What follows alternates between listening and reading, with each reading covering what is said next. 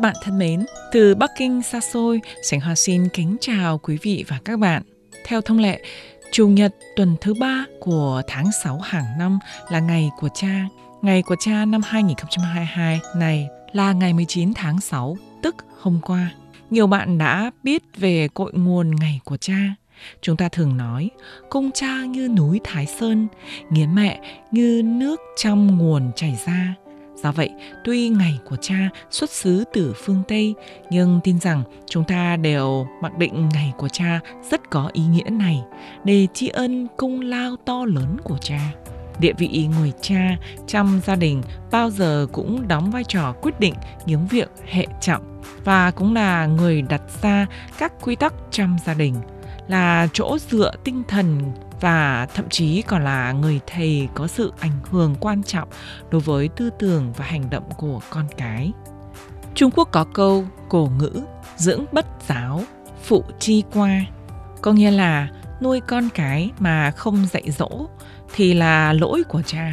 Tình thương tốt nhất của người cha có thể dạy dỗ con cái bằng lời ăn tiếng nói, cử chỉ hành động đúng đắn và chính trực của mình – trên đời này, người gánh chịu áp lực nặng nhất, bươn trải vất vả nhất ở ngoài xã hội chính là cha. Cho đến một ngày nào đó, con cái đã lớn khôn thành người rồi mới chợt thấy thời gian đã nhuộm trắng mái tóc cha.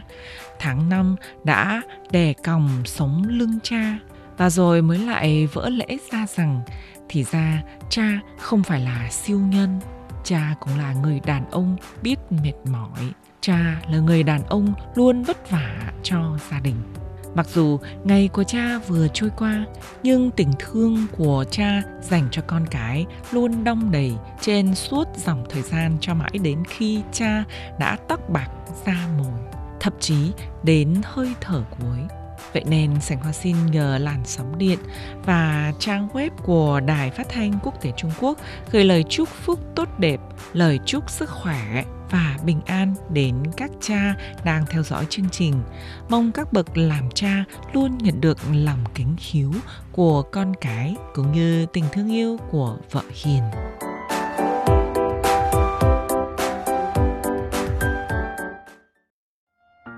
Mời quý vị và các bạn theo dõi tiết mục Hộp thư thính giả trên sóng và trên mạng Đài Phát thanh Quốc tế Trung Quốc do Sảnh Hoa thực hiện. Như các bạn đều biết, mùa cao khảo năm học 2022 của Trung Quốc đã khép lại hơn 11 triệu 930 nghìn sĩ tử đã hoàn thành nhiệm vụ hẹn trọng nhất của đời học sinh phổ thông và đang chờ đợi thời điểm công bố kết quả.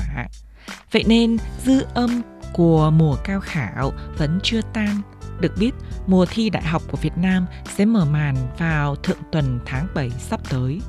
Nhiều nhà giáo và các sĩ tử Việt Nam rất quan tâm đến mùa cao khảo của Trung Quốc, đặc biệt rất muốn tìm hiểu về đề thi các môn sau khi đã đăng công khai trên mạng.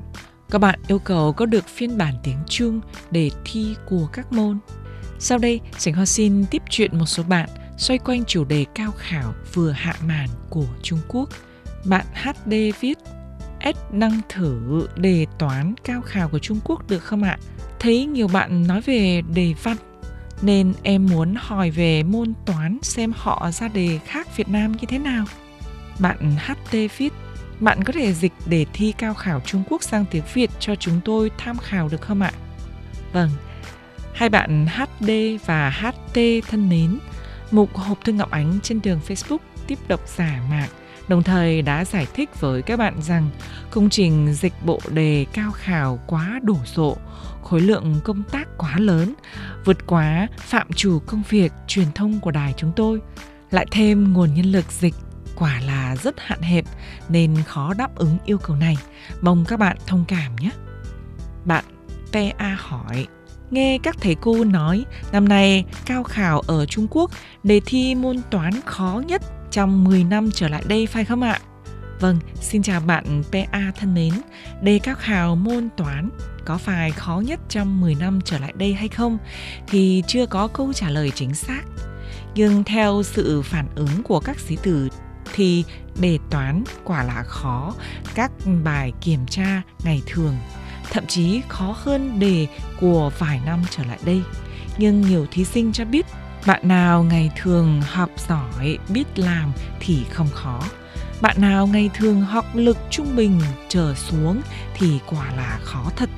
Nếu để dễ, ai cũng biết làm thì lấy đâu thành tích trội hơn người khác. Nếu để khó, mình biết làm, bạn khác không biết thì mới gọi là thi chứ. Nhưng điều quan trọng là dù đề thi khó dễ như thế nào đi nữa cũng cần phải kiên trì vắt óc đến giây phút cuối cùng, chứ tuyệt đối không nên bỏ cuộc, không có bất cứ ai đi đến thành công dễ dàng cả. Chỉ cần luyện thi chăm chỉ, dùi mài kỹ lưỡng, thì kết quả thi không đến nỗi kém. Rất mong các sĩ tử Việt Nam tham khảo. Bạn VTP là nhà giáo, nên rất quan tâm đến vấn đề sau đây. Bạn VTP viết, nghe nói bên Trung Quốc làm nhiệm kỳ thi cao khảo lắm. Mong hộp thư ngọc ánh giới thiệu tính nghiêm ngặt của kỳ thi đi. Kiểu như quy trình bảo mật đề hình thức phạt khi gian lận vân vân ạ.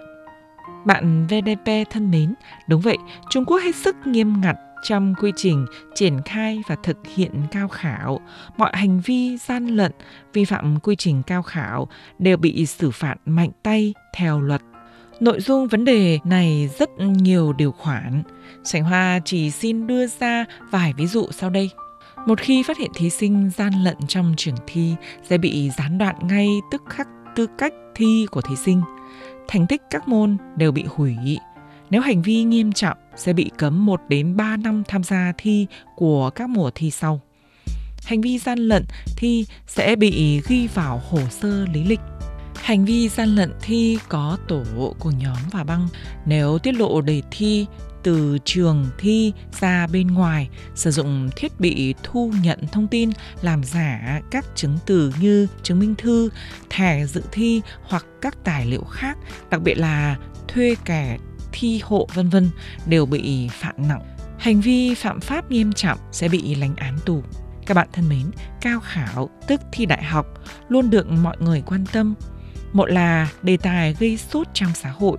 Bàn tay có ngón ngắn, ngón dài, nhưng ngón nào cũng là công dụng quan trọng của nó. Học tập và thi cử cũng vậy. Sức học của các học sinh không thể ai cũng như nhau nhưng tuổi trẻ của bất cứ ai cũng đều quan trọng, đều đáng để thân trọng. Chỉ cần thí sinh đã cố gắng hết sức mình rồi thì đều đáng kính nể. Xin chúc các sĩ tử Việt Nam luyện thi tốt, phát huy tốt, làm bài tốt hơn ngày thường.